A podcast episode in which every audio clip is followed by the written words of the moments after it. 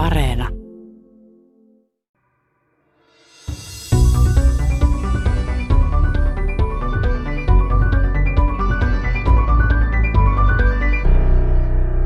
Aulu tervet nesökkyödeit niirap.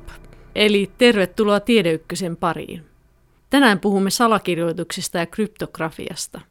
Millaisin keinoin nykyisin esimerkiksi verkkopaikkikäynnit, puhelut ja videokeskustelut salataan? Ja millaisia haasteita kvanttitietokoneiden kehitys tuo alalle? Haastateltavana ovat Kyberturvallisuuskeskuksen johtava asiantuntija Ville Heikkala ja Helsingin yliopiston kryptografian professori Valtteri Niemi. Keskustelujen lomassa käymme läpi myös salaamisen värikästä historiaa. Minä olen Mari Heikkilä.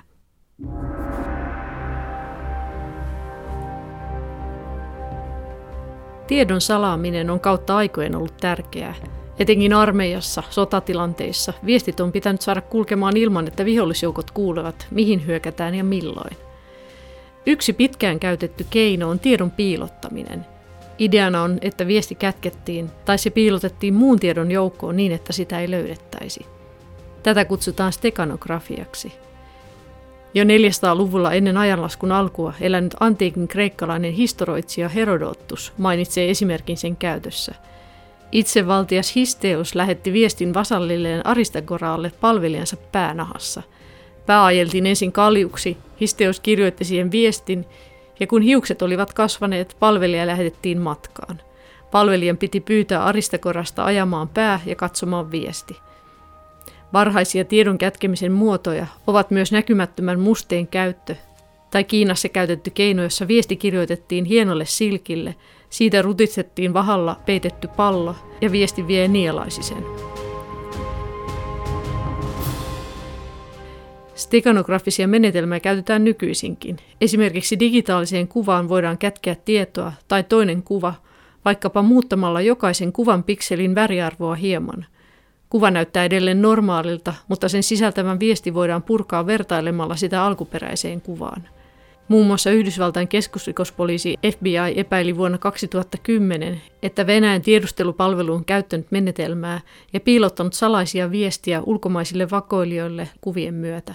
Myös äänitiedostoon, esimerkiksi musiikkiin, voidaan lisätä salaista tietoa muokkaamalla esimerkiksi sen kaikua tai kohinaa. Kryptografiassa ideana on, että vaikka joku ulkopuolinen saisikin viestin käsiinsä, hän ei ymmärrä sitä, sillä se on salakirjoitusta. Viestiä ei välttämättä tarvitse edes piilottaa, vaikka sekin voidaan tehdä. Salakirjoituksia on käytetty jo tuhansia vuosia. Muun muassa intialaisessa sataluvulta peräisin olevassa Kamasutra-kirjassa salakirjoitusta pidetään yhtenä taidoista, joita kaikkien naisten tulisi harjoitella ja osata. Yksi klassinen salakirjoitustapa on Julius Caesarin käyttämä menetelmä. Siinä jokainen tekstin kirjain korvataan sitä aakkosjärjestyksessä tietyn askeleen päässä olevalla kirjaimella. Eli esimerkiksi A korvataan kolme kirjaita myöhemmin tulevalla d ja B korvataan e ja niin edelleen. Toinen tunnettu esimerkki on hebrealaisten käyttämä Atpas-salakirjoitus. Siinä aakkosten ensimmäinen kirjain korvataan viimeisellä, toinen toiseksi viimeisellä ja niin edelleen. Eli tyyliin Aasta tulee Ö, Bstä Ää. Mutta jätetäänpä hetkeksi historia. Nykyisin lähes kaikki tieto kulkee digitaalisessa muodossa pittiavaruudessa. Tämä on iso haaste, sillä internetin aikakaudella tieto voi olla maailmanlaajuisesti hyökkäysten kohteena – Otetaan aluksi yhteys Kyberturvallisuuskeskuksen johtavaan asiantuntijaan Ville Heikkalaan. Kyberturvallisuuskeskus muun muassa valvoo, että viranomaisten välinen viestintä on Suomessa toimintavarmaa ja turvallista. Vaikka tietojen salaamista käytetään nykyisin jokaisille meille tutuissa tilanteissa, eniten arkaluontoista tietoa on viranomaisilla ja valtiollisella tasolla.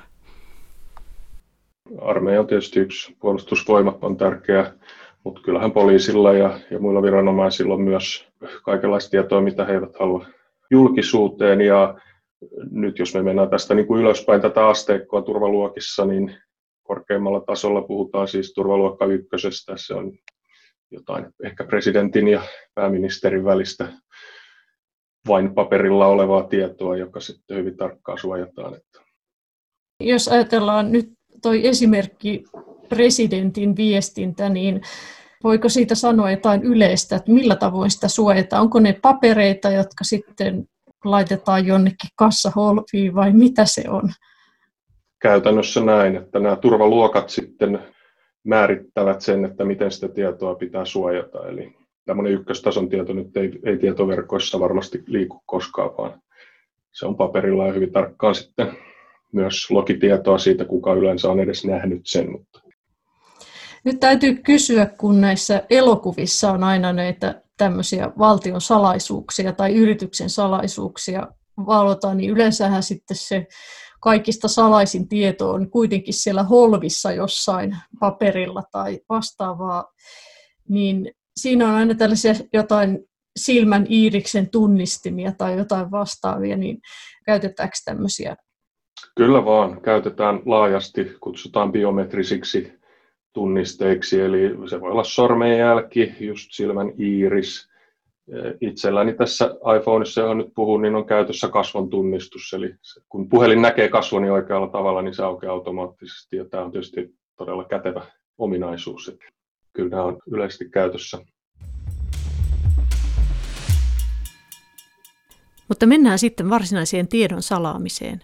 Vaikka kaikkein arkaluotoisinta tietoa ei tänä päivänä säilytä verkossa, siellä kulkee joka tapauksessa roppakaupalla sellaista tietoa, jonka ei haluta päätyvän väärin käsiin. Verkossa tietoa suojataan ensinnäkin suojaamalla yhteys, eli varmistamalla se, että tieto oikealta lähettäjältä menee oikealle vastaanottajalle.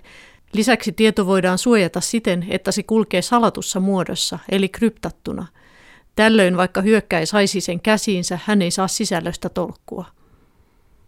Oleellista digitaalisen tiedon suojaamisessa ovat avaimet. Niiden avulla viesti lukitaan ja toisaalta vastaanottaja, jolla on oikea avain, pääsee avaamaan viestin. Tähän liittyen puhutaan kahdesta salauksen päätyypistä, symmetrisestä salauksesta, jossa molemmilla on sama avain, sekä julkisen avaimen salauksesta, jossa toinen avaimista on julkinen – Salaamista voidaan verrata oven lukitsemiseen. Ensimmäisessä tapauksessa ovi avataan ja lukitaan samanlaisella avaimella. Toisessa tapauksessa toinen avaimista on julkinen ja kuka tahansa voi lukita sillä oven, eli lähettää salatun viestin, mutta ainoastaan vastaanottaja voi avata sen omalla avaimellaan.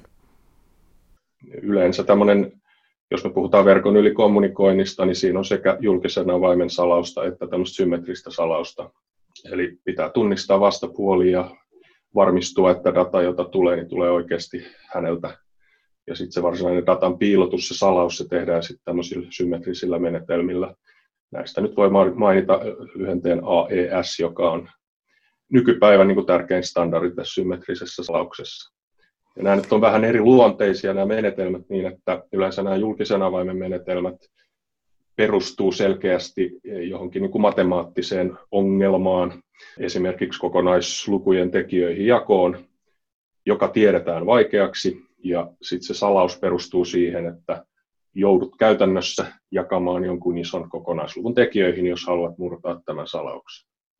Tässä symmetrisen salauksen puolella on sitten vähän, mitä mä sanoisin, se on niin kuin enemmän oma taiteenlajinsa, että se ei ole ihan suoraan matemaattisiin ongelmiin perustuvaa, vaan siinä sitten tietoa sotketaan eri lailla ja ees taas ja pyritään varmistumaan siitä, että sitä ei sitten ole helppo siitä lukea.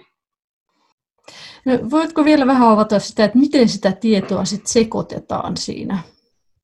No siis perinteisesti tässä on kaksi tämmöistä ideaa, permutaatio ja substituutio, hienoja sanoja, mutta käytännössä yhden paketin sisällä me ikään kuin vaihdetaan bittien paikkaa ja sitten me voidaan niitä bittejä korvata toisilla biteillä jonkun säännön mukaan ja tämä sääntöhän sitten määräytyy siitä meidän salausavaimesta. Että on niin kuin syvimmällä tasolla nämä on hyvin yksinkertaisia ideoita, mutta sitten niitä monikerroksisesti ehkä rakennetaan päällekkäin. Ja, ja yksi nyt tärkeä idea on se, että, että jos sä yhtä bittiä muutat viestissä, niin se vaikuttaa hyvin moneen bittiin siinä salatussa viestissä. Eli tota, tällaisia ideoita yhdistelemällä niin niitä saadaan. Eli sitten kun kummallakin tässä symmetrisessä salauksessa on se sama salausavain, niin sitten sen saa auki, kun tietää ohjeet, että miten tätä luetaan, tätä koodia. Kyllä, joo. Ja vain ne, jotka, joilla on tämä avain hallussaan, niin, niin voivat sen sitten avata. Nykyisin puhutaan usein päästä päähän salaamisesta. Se tarkoittaa sitä, että tieto on koko matkan salatussa muodossa lähettäjältä vastaanottajalle kulkiessaan. Tästä minun puhelimesta, kun tämä data lähtee, niin koko matkan sinun puhelimeesi asti tuolla verkossa se kulkee salattuna. Eikä esimerkiksi niin, että vasta tukiasemalla tai vasta siellä kiinteässä piuhassa se salataan, vaan ihan alusta loppuun asti. Eli se tarkoittaa sitä, että on sekä se julkisen avaimen salaus, eli se lähetyksen ja vastaanoton salaus, että sitten se symmetrinen salaus, että se, se tieto on salatussa muodossa. Kyllä, joo. Yksi tärkeä tiedon turvaamisen osa-alue on puhelujen suojaaminen.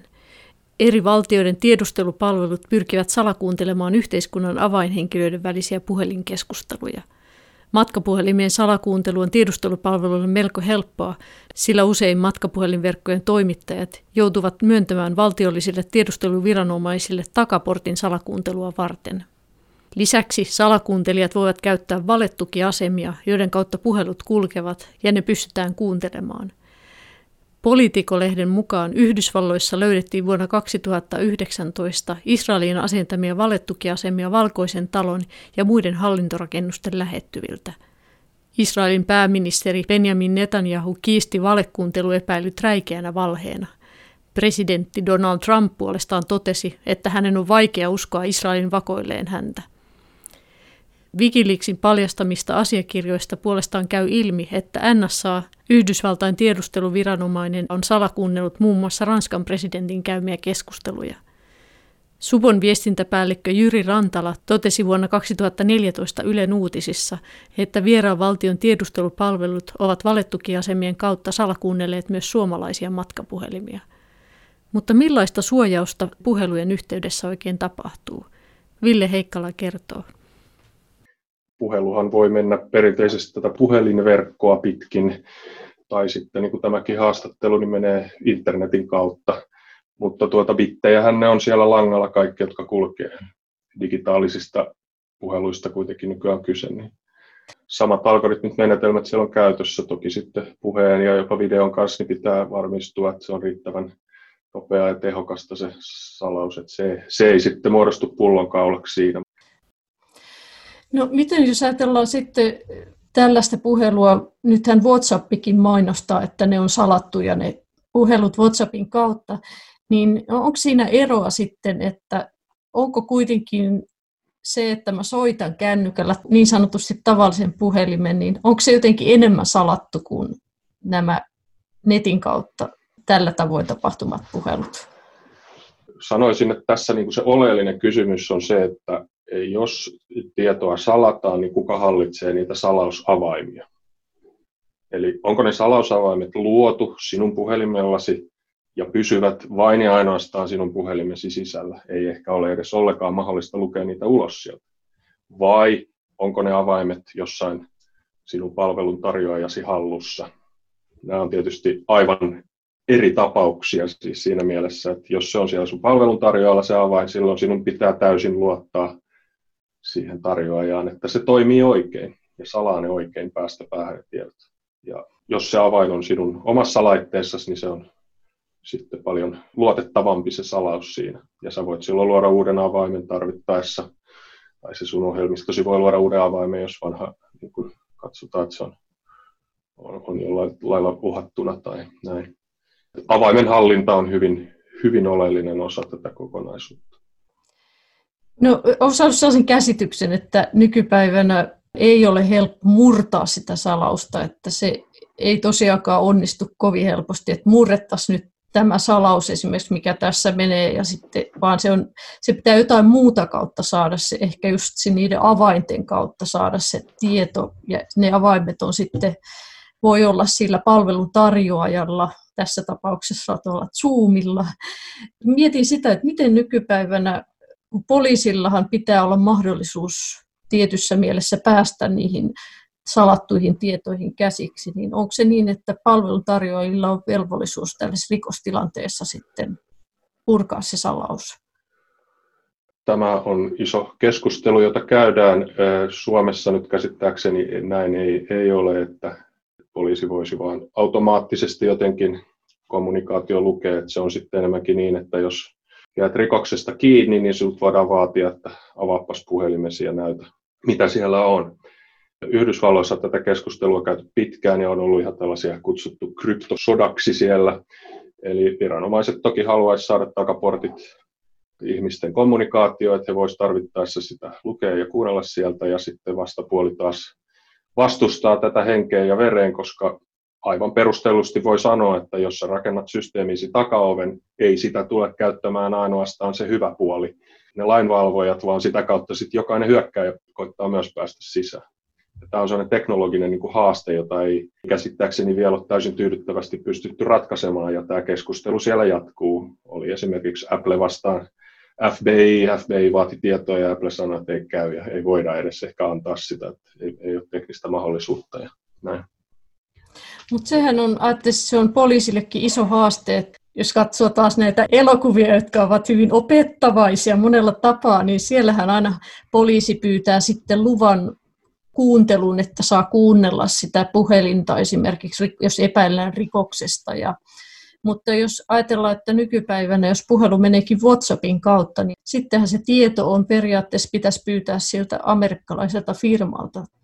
Näin, näin se voisi mennä. Käsittääkseni WhatsAppissakin sitä salausta on parannettu niin, että mä en nyt ole ihan varma, mutta luulen, että se avain on sinun laitteellasi. Mutta sitten on esimerkiksi sellainen ohjelmisto kuin, kuin Signal, joka on hyvin samantapainen kuin WhatsApp, ja se on tämmöinen avoimen lähdekoodin ohjelma, ja siinä se salaus on tehty niin, että ei sitä kyllä pysty sitten avaamaan millään lailla. Eli siitä itse kommunikaatiostakaan ei oikein jää mitään logitietoa, että mä olen edes soittanut sulle. Ja käsittääkseni Yhdysvalloissa kävi niin, että FBI se pyysi sitten signaalilta, että nyt tarvittaisiin tämän henkilön kommunikaatiosta tietoa, että hän on todennäköisesti rikollinen. Signal sitten vastasi signaalin edustajat, että joo joo, katsotaan. Ja ainoa tieto, mitä signaalin servereille tallentuu, on se, että joo, tämä henkilö on tähän ja tähän aikaan kommunikoinut johonkin. Ja se päättyy siihen. Muuta tietoa ei tallenneta. Eli tällöin on selvää, että ei sitä kukaan, kukaan sitten voisi sieltä tietoa kaivaa, jota ei ole edes olemassa. Uskaltaakohan tätä laittaa radioon, joku rikollinen pian kuuntelee? No mä luulen, että rikollisilla on aika hyvin, hyvin tiedossa kyllä nämä kommunikaatiomenetelmät, että millä, millä pystyy niin kuin kommunikoimaan niin, että viranomaiset ei huomaa. Tietysti ihan oma maailmansa on sitten Tor-verkko ja sitä kautta voi kaikenlaista kanssa puuhastella, jos haluaa pysyä piilossa. Tuntuu, että se tilanne menee tietyssä mielessä, jos ajatellaan tavallisen ihmisen kannalta, niin entistä turvallisempaan suuntaan, että tietojen salaus on kunnossa, mutta sitten taas rikollisen toiminnan kannalta se on tietysti myös huono kehitys, että sitten myöskään poliisi ei saa enää niitä tietoja sitten käsiinsä. Se on juuri näin. Se on vähän kaksiteräinen miekka tämä salaus siinä mielessä. No jos ajatellaan tätä meidän keskustelua tässä, niin tässä tosiaan on se julkisen avaimen salaus, millä se tunnistetaan, että ollaan tässä keskustelemassa, ja sitten on se viesti varsinaisesti sillä symmetrisellä salauksella, niin onko nämä sitten automaattisesti nämä salausavaimet muodostuu ja generoidaan, että ne on joka kerta eri salausavaimet ja, ja sitten tietokone ne muodostaa siinä automaattisesti. Juuri näin. Ja tota, tämähän on hyvin tärkeä asia tässä, että, että me joka kerta kun mä sinulle soitan, niin mun ei tarvitse ensin tulla käymään sun luona ja antaa avaita. Että salataanpa nyt seuraava puhelu tällä. Eli tämä avainneuvottelu voidaan tehdä turvallisesti verkon yli, verkon, joka ei välttämättä ole ollenkaan turvallinen muuten. Mutta juuri näin sitten jokaista kommunikaatiosessiota varten, niin me arvomme sitten uuden avaimen. Tietokone tekee se automaattisesti ja käyttää tässä sitten yhtä hyvin tärkeää kryptologista menetelmää, tai siis kryptologian niin työkalua, ja se on satunnaislukugeneraattori. Ja nämä ovat itse asiassa hyvin oleellisessa osassa tässä tietoturvassa, miten tämä satunnaislukugeneraattori toimii. Satunnaisuus on keskeinen osa salausta. Jos salakirjoitettu tieto näyttää koostuvan satunnaisista kirjaimista tai numeroista, mutta taustalta löytyy tarkemmin katsottuna jokin säännöllisyys, se voi auttaa hyökkääjää murtamaan salauksen. Useimmat klassiset salakirjoitukset, joista puhuimme ohjelman alussa, esimerkiksi Julius Caesarin salakirjoitus ja vastaavat, joissa kirjaimia muutetaan toisiksi, voidaan murtaa frekvenssianalyysillä. Siinä ideana on, että vertaan kirjainten prosentuaalista esiintymistä suhteessa siihen, mitkä ovat yleisimmät kirjaimet normaalissa tekstissä. Tältä pohjalta voidaan tehdä hyviä arvauksia siitä, mitkä kirjaimet vastaavat mitä. Esimerkiksi suomen kielessä yleisimmät kirjaimet ovat A, I, T, N, E ja S. Jos siis salakirjoitetussa viestissä esimerkiksi on eniten Z-kirjainta, kyseessä saattaisi olla A-kirjain. Yksi kuuluisa esimerkki salauksen murtamisesta liittyy saksalaisinsinööri Arthur Serpiuksen ensimmäisen maailmansodan loppupuolella kehittämään Enigma-salauslaitteeseen. Sitä käytettiin ahkerasti viestittelyyn toisen maailmansodan aikana Natsi-Saksassa – Kyseessä oli sähkömekaaninen laite, jossa oli kirjoituskoneen tyyppiset näppäimet ja pyöriviä salauskiekkoja, jotka auttoivat muuttamaan viestin kirjaimet toisiksi.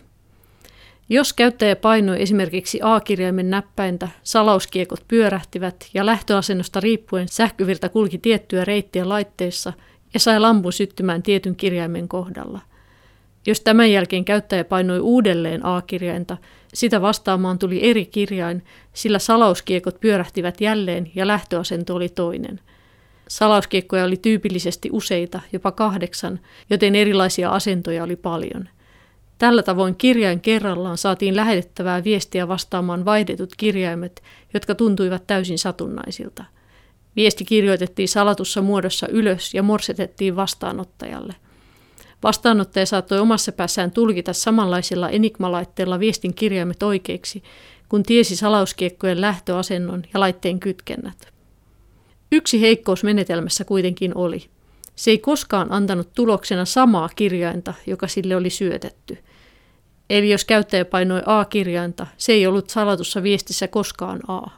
Tämä ominaisuus auttoi lopulta murtamaan salauksen. Tämä on erittäin mielenkiintoinen historia ja Tämähän siis Enigman murtaminen on omalta osaltaan vaikuttanut tietokoneiden keksimiseen ja kehittämiseen sitten Alan Turing Englannissa näitä asioita pohtii. Ja oli kyllä sitten käsittääkseni toisen maailmansodan ratkaisun kannalta ihan oleellista, että liittoutuneet pystyivät lopulta tämän Enigman murtamaan ja lukemaan saksalaisten viestejä sitten. Satunnaisuuden merkityksestä tuoreempi esimerkki on Viron henkilökorttiuudistus, joka meni pieleen. Ville Heikkala kertoo. Tämä oli 2017 tuli esille, että Viron henkilökortteja joudutaan uusimaan, oliko se 7500 000, tai ainakin uudelleen ohjelmoimaan. No, tässä henkilökortillahan on siru, joka käytännössä pitää sisällään pienen tietokoneen satunnaislukugeneraattori on hyvin tärkeä osa salausta, ja tässä henkilökortin tietokoneella oleva satunnaislukugeneraattori toimi hieman ennalta arvattavasti. Ja sitten nerokkaat tsekkitutkijat havaitsivat tämän oikeastaan vähän niin kuin sivutuotteena muusta tutkimuksesta ja pystyivät sitten antamaan ihan kaavan, jota käyttäen siellä näitä numeroita arvotaan. No tämähän on tietysti erittäin huono uutinen, koska se auttaa sitten ennakoimaan, että mitä sieltä satunnaisgeneraattorista tulee ulos. Toisin sanoen, millaisia avaimia meillä tulee jatkossa ole käytössä. Ja tämä sitten niin kuin mursi se tietoturvan niin, että näitä jouduttiin pistämään uusiksi näitä kortteja iso, iso kasa. Tämä ei käsittääkseni kyllä johtanut käytännön hyökkäyksiin, mutta, mutta oli, oli niin kuin varsin paha asia sitten. Sehän on jännä, että just tämä satunnaisuuden tuottaminen on yllättävän vaikeaa, että saadaan hyvä satunnaislukugeneraattori. Joo, että se on, se on mielenkiintoinen aihe ja voi tietysti niin kuin esittää kysymykset, mikä on hyvää satunnaisuutta. Että, tota, tietysti jos sä löydät jotain toistoa, joka niin kuin periodisesti toistuu, niin sehän heti kertoo, että se on huonoa, mutta että tavallaan sen todistaminen, että on hyvää satunnaisuutta, niin se ei ole mitenkään itsestään selvää. Ja näitä nyt on sitten niin kuin ohjelmistolla tehtäviä, ne on yleensä tämmöisiä niin pseudosatunnaislukugeneraattoreita, eli ne itse asiassa tekee jonkun kaavan mukaan niitä lukuja, mutta jos se kaava on riittävän hyvä, niin ne luvut näyttävät täysin satunnaisilta, ainakin hyökkäjän kannalta. Ja sitten toinen on nämä laitteistogeneraattorit, eli, eli ihan raudalla rakennetaan jonkin sortisysteemi, joka esimerkiksi kvanttimaailman ilmiöistä kaivaa sitten satunnaisuutta esiin. olisi semmoinen kone, joka heittäisi noppaa ja sitten joku tietokone lukisi aina ne nopaheitot, niin tulisi aika satunnaista ehkä. Se olisi, se olisi erittäin, tai kolikoheitto on kyllä hyvin satunnainen, mutta se on tietysti aika hidas, hidas tapa tuottaa sit bittejä. Tietojärjestelmien turvallisuuden kehittäminen on nykyisin jatkuvaa työtä. Hyökkäykset verkkomaailmassa ovat yleisiä. Rikolliset yrittävät saada käyttäjän lataamaan haittaohjelman ja etsivät aktiivisesti järjestelmien heikkouksia. Tänä vuonna on levinnyt muun muassa Emotet-haittaohjelma, joka varastaa koneella olevaa tietoa ja voi ladata koneelle esimerkiksi kiristyshaittaohjelmia. Viime vuonna havaittiin muun muassa kriittinen haavoittuvuus Exim sähköpostipalvelimessa sekä Microsoftin etätyöpöytäsovelluksessa, joka teki tietyt Windows-versiot haavoittuvaisiksi. Hyökkäyksiä tapahtuu enemmän ja enemmän ja kaiken maailman huijauksia kasvavissa määrin. Eli internet on kyllä siinä mielessä melkoinen villilänsi, voisi sanoa. Nyt jos katsotaan näitä hyökkäyksiä niin kuin kryptologin silmin, niin hyökkäykset ani harvoin oikeastaan kohdistuu siihen kryptografiaan. Voisi sanoa, että sitä matematiikkaa sieltä ei yleensä kyllä pysty rikkomaan. Se on niin pitkälle mietittyä ja niin moneen kertaan testattua. Eli ne hyökkäykset kohdistuu yleensä sitten näihin tuotteisiin, niiden tuotteiden toteutukseen. Eli voisi sanoa näin, että niin kauan kun ihmiset ohjelmoivat tietokoneohjelmia, niin niihin tietokoneohjelmiin tulee myös virheitä, vaikka kuinka hyvin testattaisiin. Ja sitten älykkäät hyökkääjät koittavat näitä virheitä, vikoja sieltä löytää ja sitä kautta päästä sitten ehkä tunkeutumaan sen ohjelman niin kuin suorituksen väliin, ehkä syöttää sinne jotain omaa tietoa tai lukea sieltä jotain. Kryptografian osalta tämmöisiä kryptoprotokollia vastaan on, on myös ollut hyökkäyksiä, eli toisin sanoen protokolla kertoo sen, että miten meidän laitteet on verkon yli juttelee, että se kommunikaatio saadaan aikaiseksi ja salattua. Yksi esimerkki on TLS-protokolla, ja näissä on sitten ollut tiettyjä pikkuheikkouksia, joita on löydetty, ja niitä on voitu sitten käyttää hyökkäystarkoituksissa. Useimmiten nämä hyökkäykset kuitenkin jäävät ainakin niin kuin kryptografian tasolla niin jää niin kuin tällaisiksi ideoiksi. Eli tutkijat näitä menetelmiä kaivelee oikein syvältä ja saattavat löytää sieltä jonkun heikkouden. Ja jos he ovat vastuullisia, niin he sitten ilmoittavat tästä löydöksestä ehkä tuotteen valmistajalle, antavat heille aikaa korjata sen ja vasta sitten julkistavat tämän hyökkäysideansa. Ja näin ollen yleensä nämä ei päädy käytännön hyökkäyksiksi asti. Voisin ottaa vielä yhden mielenkiintoisen esimerkin hyökkäyksistä tai tällaista niin kuin internetin pahuudesta. Nykyään esiintyy tämmöisiä kiristyshaittaohjelmia, jotka saastuttavat koneesi ja, ja sitten salaavat kaikki koneellasi olevat tiedot. Hyökkäjä vaatii sitten jonkin sortin lunnaita, että hän antaisi avaimen, jolla se saat sen salauksen purettua. Eli tässähän on esimerkki nyt kryptografian väärinkäytöstä hyökkäystarkoituksiin, että se voi mennä niin kuin näinkin päin. Se on tietenkin hyvä kysymys, että jos ajatellaan, tässä tarvitaan kuitenkin kryptografiassa aika paljon tämmöistä tietämystä, että miten sitten estetään se, että kun koulutetaan kryptografeja, että sitten joku ei hairahdu niin sanotusti väärälle puolelle? Se on aina mahdollista. Jos ajatellaan kryptologiaa tieteen alana, niin siinähän voi sanoa olevan niin kuin kaksi osaa, kryptografia ja kryptoanalyysi. Kryptografian tehtävänä on luoda näitä salausmenetelmiä, suunnitella niitä. Kryptoanalyysin tehtävä taas on rikkoa niitä, murtaa niitä. Ja nämä kaksi alaa kulkee käsi kädessä. Eli jo kun algoritmia suunnitellaan, niin koko ajan sitä myös analysoidaan ja pyritään rikkomaan. Ja näin voidaan sitten saada varmuutta siitä, että se algoritmi on niin kuin hyvä. Eli jos näin ajattelee, niin kaikki kryptologit ovat oikeastaan sitten sekä valoisalla että pimeällä puolella siinä työssään. Vaikka vuonna 1977 kuvattu julkisen avaimen salauksessa käytetty RSA-salausalgoritmi on pitänyt pitkään pintansa, 1990-luvun lopulla sveitsiläistutkija Daniel Bleichenpacher löysi siitä haavoittuvuuden ja osoitti, miten sitä vastaan voidaan hyökätä. Meillä on esimerkiksi tällainen hyökkäysidea ollut kuin Bleihenbacher-hyökkäys, hieno nimi keksijänsä mukaan. Tämä tarkoittaa vain sitä, että kun mä RSA salattua yhteyttä teen vastapään kanssa, niin vastapää ilmoittaa mulle, että joo, homma onnistui, sai purettua, tai se voi ilmoittaa, että ei, nyt tässä meni jotain pieleen. Ja tämä RSA-protokolla, jota käytetään, niin siinä on tietyt vaatimukset sille viestin muodolle. Siellä pitää olla tiettyjä merkkejä tietyissä kohtaa. Ja nyt jos tämä vastapuoli ilmoittaa mulle, että hei, tämä ei onnistunut, koska sun viestisi oli väärin muotoiltu. Mä saan siis yhden bitin tietoa, oli hyvin muotoiltu tai ei ollut hyvin muotoiltu. Ja pelkästään tätä tietoa käyttämällä, tätä niin kuin hyökkäystä uudelleen ja uudelleen toistamalla, mä pystyn lopulta päättelemään sen vastapuolen salaisen avaimen. Eli sen avaimen, joka ei pitäisi päästä häneltä mihinkään julki. Minulla on siis se hänen julkinen avain, jolla mä salaan. Ja e, tämä on tietysti katastrofaalista. E, mä saan hänen salausavaimensa tietoon, niin se järjestelmä on siinä vaiheessa murrettu. Ja tämä otin esiin siksi, että tässä on siis hyvin pieni vuoto, joka tuntuu täysin epäoleelliselta, että vain tieto siitä, että se oli väärin formatoitu, niin se riittää muuta.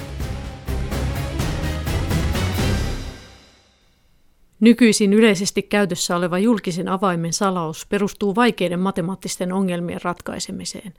Tulevaisuudessa vaarana on, että kvanttitietokoneiden kehityksen myötä tämä salaus romuttuu.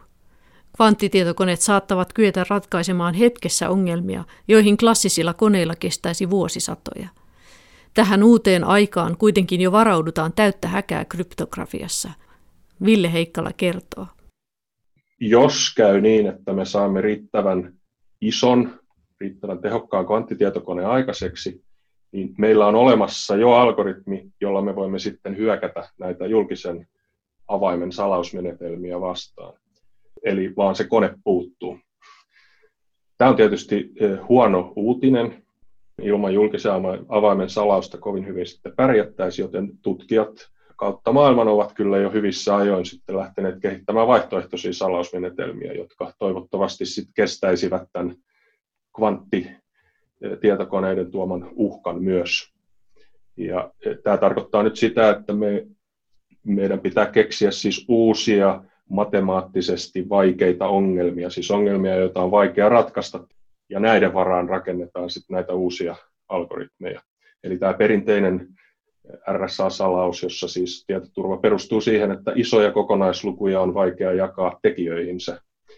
Tämä tulee murtumaan, jos tieto, kvanttitietokoneita saadaan täyskokoisia niin sanotusti aikaiseksi. Algoritmeja on kehitetty jo jonkin aikaa ja nyt sitten Yhdysvaltain standardointiviranomainen NIST, National Institute of Standards and Technology, niin aloitti vuonna 2016 tämmöisen valintaprosessin, jolla pyritään etsimään uusia algoritmeja, uusia kvanttiturvallisia salausmenetelmiä. Jos mä sanon siitä lyhyesti, 69 algoritmia hyväksyttiin alunperin mukaan ja nyt ollaan juuri siirrytty kolmannelle eli finaalikierrokselle ja siellä on sitten niin kuin seitsemän finalistialgoritmia vielä jäljellä, joista tullaan pari valitsemaan sitten standardeihin. Suomessa on käynnistynyt tällainen PQC Finland-niminen projekti, Post Quantum Crypto Finland siis, ja me viranomaiset olemme mukana siellä. Tarkoituksena siis kehittää alan osaamista Suomessa, luoda liiketoimintamahdollisuuksia. Keskustellen sitten pyrimme päättämään, että mitä algoritmeja Suomessa tullaan hyväksymään. Eli tässäkin näkee, että Suomessa ollaan hereillä. Minkälaisia ne algoritmit on? Voiko niitä jotenkin kuvailla? Mihin ne perustuu, ne kvanttikestävät ratkaisut?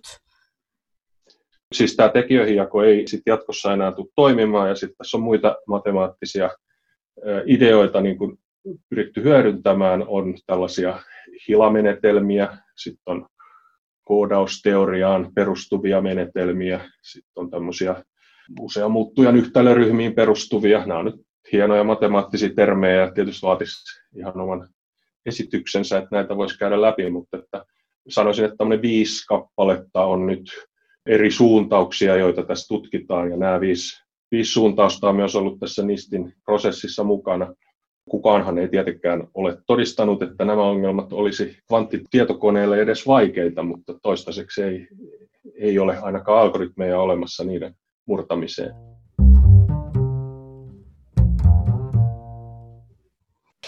Jos vielä palataan tähän meidän yhteyteen, niin miten pitkiä ne avaimet on?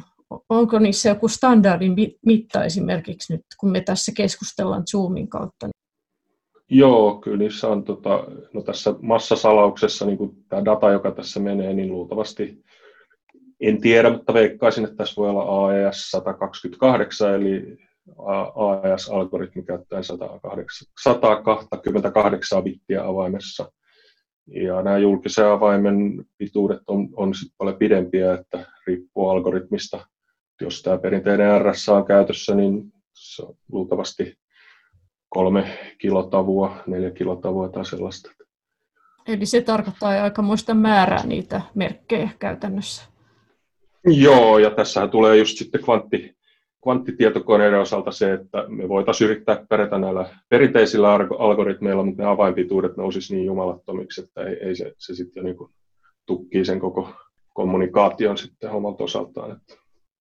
No, tässä on vilahdellut nyt näitä kaikkia lyhenteitä, on RSA ja vastaavia, niin ne on siis käytännössä vain erilaisia tämmöisiä salausjärjestelmiä, eli siinä on joku tietty koodi ja tietty sitten esimerkiksi avaimen tyyppiä tämmöistä.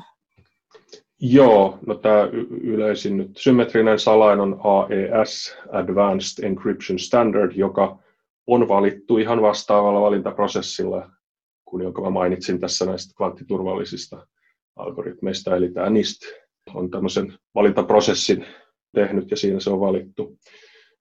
RSA on sitten vähän vanhempi algoritmi, sekin nimi tulee keksijöidensä nimistä Rivest, Shamir, Edelman. Nämä on niitä yleisimpiä menetelmiä, joita käytetään. Lopuksi otamme vielä yhteyden Helsingin yliopiston kryptografian professori Valtteri Niemeen. Käymme tarkemmin läpi, mitä paljon käytössä olevassa julkisen avaimen salauksessa oikein tapahtuu. Eli millaista matematiikkaa taustalla piilee. Kuten edellä on käynyt ilmi, menetelmää käytetään laajasti yhteyksien turvaamisessa, eli lähettäjä lähettää tietopaketin ja vastaanottajalla on henkilökohtainen avain, jolla hän sen avaa.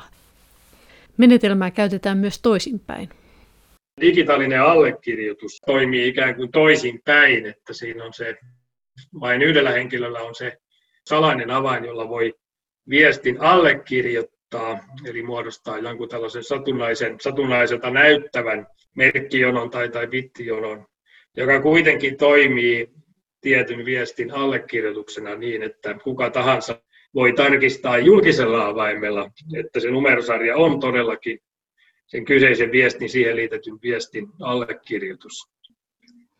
Minkälainen se julkinen avain on? Siis se on joku numerosarja? No ehkä yksinkertaisin menetelmä siinä on, on se, joka on myös yleisimmin käytössä ja myös se, joka oikeastaan ihan ensimmäisten joukossa keksittiin. Se on sellainen menettely, se on periaatteessa suuri luku tai kaksi suurta lukua, jossa Toinen luku on ikään kuin eksponentti, johon se viesti, viesti muutetaan ensin luvuksi. Sen täytyy olla mahdottoman suuri luku, mutta tyypillisesti ehkä tuommoinen 2000 bittiä, eli, eli tuommoisilla kymmenjärjestelmän numeroida semmoinen lähemmäksi tuhat numeroinen luku. Tämä voisi olla viesti, se on koodattu, silloin se viesti ikään kuin ensin piteiksi ja sitten pitit tulkitaan numerona tai, tai suurena kokonaislukuna. Ja sitten tämä luku korotetaan potenssiin, ja se potenssi on nyt se, se julkinen avain, eli, eli kerrotaan itsensä kanssa monta kertaa, mitä tarkoittaa, että luku korotetaan potenssiin. Ja sitten siinä on vielä sellainen koukku, että tästä tulee vielä aivan valtavan suuri luku, jos iso luku korotetaan potenssi, joka sekin on iso luku. Mutta sitten siinä otetaan, niin kun, se jaetaan, tämä lopputulos, kolmannella suurella luvulla ja, ja jakotoimituksen jakojäännös on, on sitten se salattu viesti. Ja se jakojäännös vaan lähetetään vastaanottajalle. Ja vastaanottajan päässä tässä menetelmässä toimitaan samalla tavalla, mutta se jakaja, missä vaiheessa tuo jakojäännös sitten tota, otetaan, niin on, on sama, mutta se potenssi, mihin korotetaan, niin se ei ole tämä se potenssi, jota käytettiin salattaessa, vaan siinä on toinen eri luku, jolla se saadaan auki. Ja nyt voidaan osoittaa matemaattisesti, että jos se luku, jolla, jolla lopuksi tämä jako suoritetaan, jonka suhteen se jakojäännös otetaan, jos se on tietyn muotoinen, niin silloin siitä eksponentista, jota käytetään salattaessa, ei pysty päättelemään, mikä eksponentti pitäisi ottaa käyttöön, jotta se saadaan auki. Siis tämän tyyppinen se operaatio on, ja tämä nyt tavallaan selittää myös sen, minkä takia se ihan alkuun oli toivottoman hidasta, koska siinä piti operoida isoilla luvuilla ja korottaa niitä potenssia suorittaa jakolaskua, vaikka nämä on sinänsä yksinkertaisia laskutoimituksia, mutta jos luvut on tarpeeksi suuria, noin suuria, niin kuin mä kuvasin, tuhatnumeroisia lukuja, niin, niin silloin se voi ymmärtää, jos yrittää millä tahansa tietokoneella tai, tai laskemella sitä laskea, niin se on, on toivoton urakka ja se vaatii erikseen tehdyn algoritmin, mutta nykyaikaiset tietokoneet kyllä suoriutuu tämän tyyppistä laskutoimitusta hyvin vikkelään ja sitä voidaan tosiaan käyttää ihan oletusarvoisesti kaikkeen viestintään. Mun pitää nyt kerrata, että jos on teksti, joka halutaan salata, niin se eka muutetaan numeromuotoon. Joo.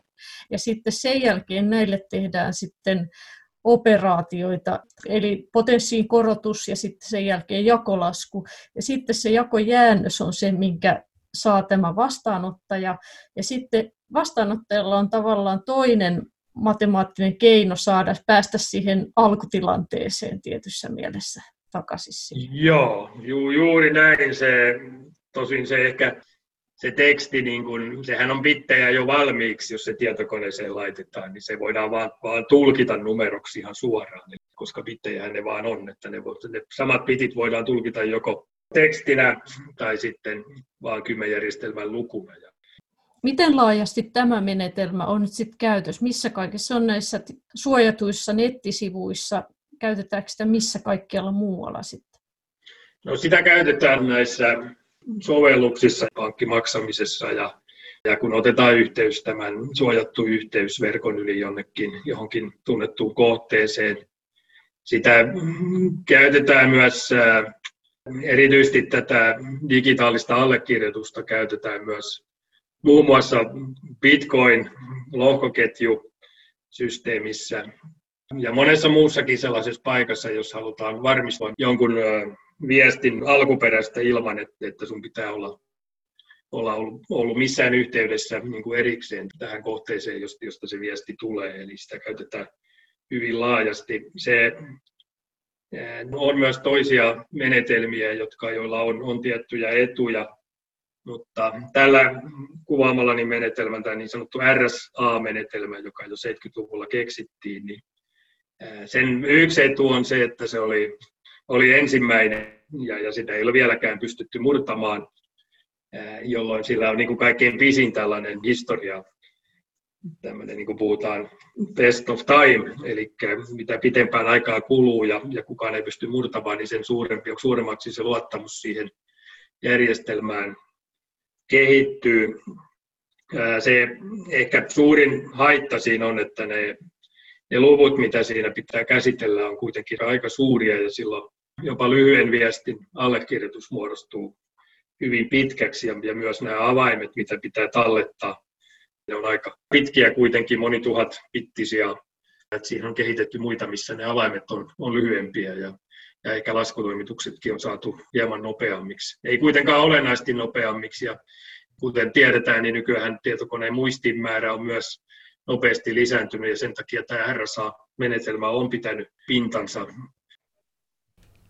Käytännössä verkossa asioidessaan meistä jokainen hyödyntää jatkuvasti kryptografisia menetelmiä – mutta huomaamattaan, sillä kaikki tapahtuu automaattisesti.